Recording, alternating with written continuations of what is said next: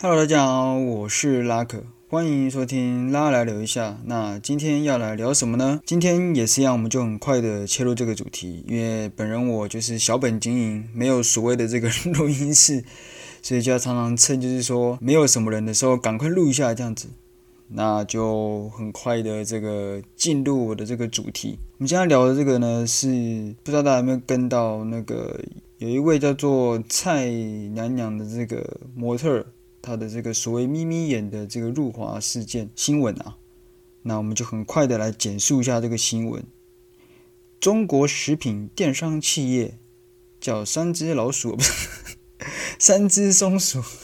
在这个二零一九年，以一位眯眯眼有他有眯眯眼的一个女性模特叫做蔡娘娘来作为他们的广告模特。那现今呢被网友挖出，然后许多网友纷纷表示说：“哇，入华入华！”这样，嗯，那这名网友。呃，这个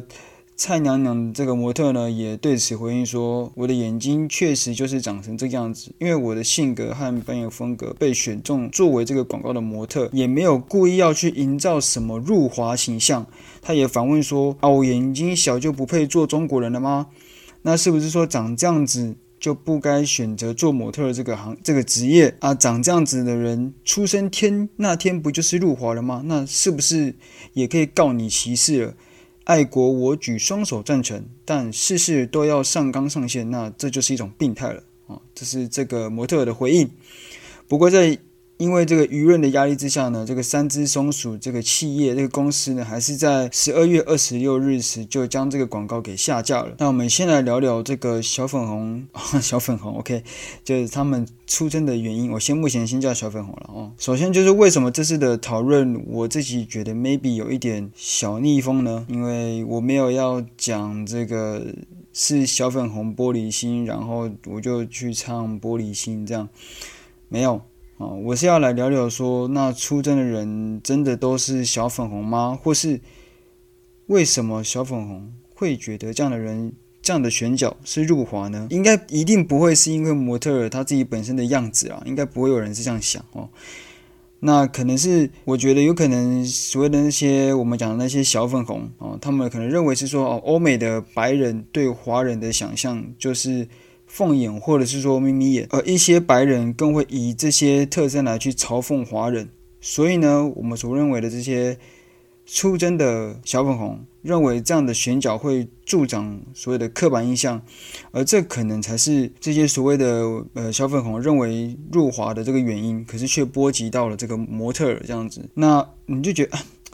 就是我们总不可能就是说哦，为了怕加深大家的刻板印象。啊，我们就要阻止有这样的特征的人的权益吧。那我们应该怎么做呢？我觉得我能够想到的啦，就是我们就透过所谓的教育，或者是媒体，或者是球棒，哦，没有球棒不用，来传达友善的这个价值观。那要不断的去强调，就是说，纵使是同一个民族和人种啊，一定都不会长得一模一样啊。我知道这个是啊，这个是废话，这是常识，但是很可惜的，可能很多人不会知道这件事情，就不论是真的不知道，或者是恶意的玩笑啊。作为影响人们认知很深的这个教育和媒体，应该要不断的去传达这个所谓不要以偏概全呐，或者是呃刻板印象和歧视很伤人呐等等之类的，去让人们要更意识到这些事情。那我就想，我想啊，就是问题其实就。不是只是失去理性的盟友或是小粉红，那一定更不会是所谓的有凤眼的这个蔡娘娘这个模特，而是那些刻意恶意强化刻板印象的那些歧视的人啊，这些其他的人才是问题所在。那最后我想要讲的就是，并非所有的那些出征的网网友们都是小粉红。那其实面对呢这个面对这起事件啊，就是各立场各的态度，我我自己觉得我可以大概的讲一下。那第一个立场就是。那个旁观者啊，有些旁观者，就像我刚刚讲的，会把这些网友出征的行为，就是这些网友，这些出征的网友，全部都推定为是玻璃心的小粉红，然后却忽略了可能正在发生的歧视，或者是刻意和恶意加深刻板印象的行为。那我我不是在说三只小三只三只松鼠这个公司，我是说有一些说小粉红玻璃心碎一地的旁观者，他们必须意识到说这样的情况是存在的。那第二个立场呢是公司方，公司呢就是应该要做好公关来做回应，声明自己并没有歧视和助长刻板印象。啊，第三个立场就是蔡娘娘本人啊，我觉得应该也是要以这样子的方式去做回应。啊，第四个立场呢就是出征的网友们，如果你不是故意要煽动仇恨情绪的小粉红，也可以借此理性冷静的去告诉那些那些人说，哦，我们担忧的是助长刻板印象这种事情。总之，我想说的是，我们唯有各方立场冷静的去了解不同立场的声音，并理性的去沟通，才会逐渐弭平双方不理解对方下所造成的这个冲突。哦，这集非常非常的快哦，才几分钟，六分钟。好，那我也不知道有没有录好，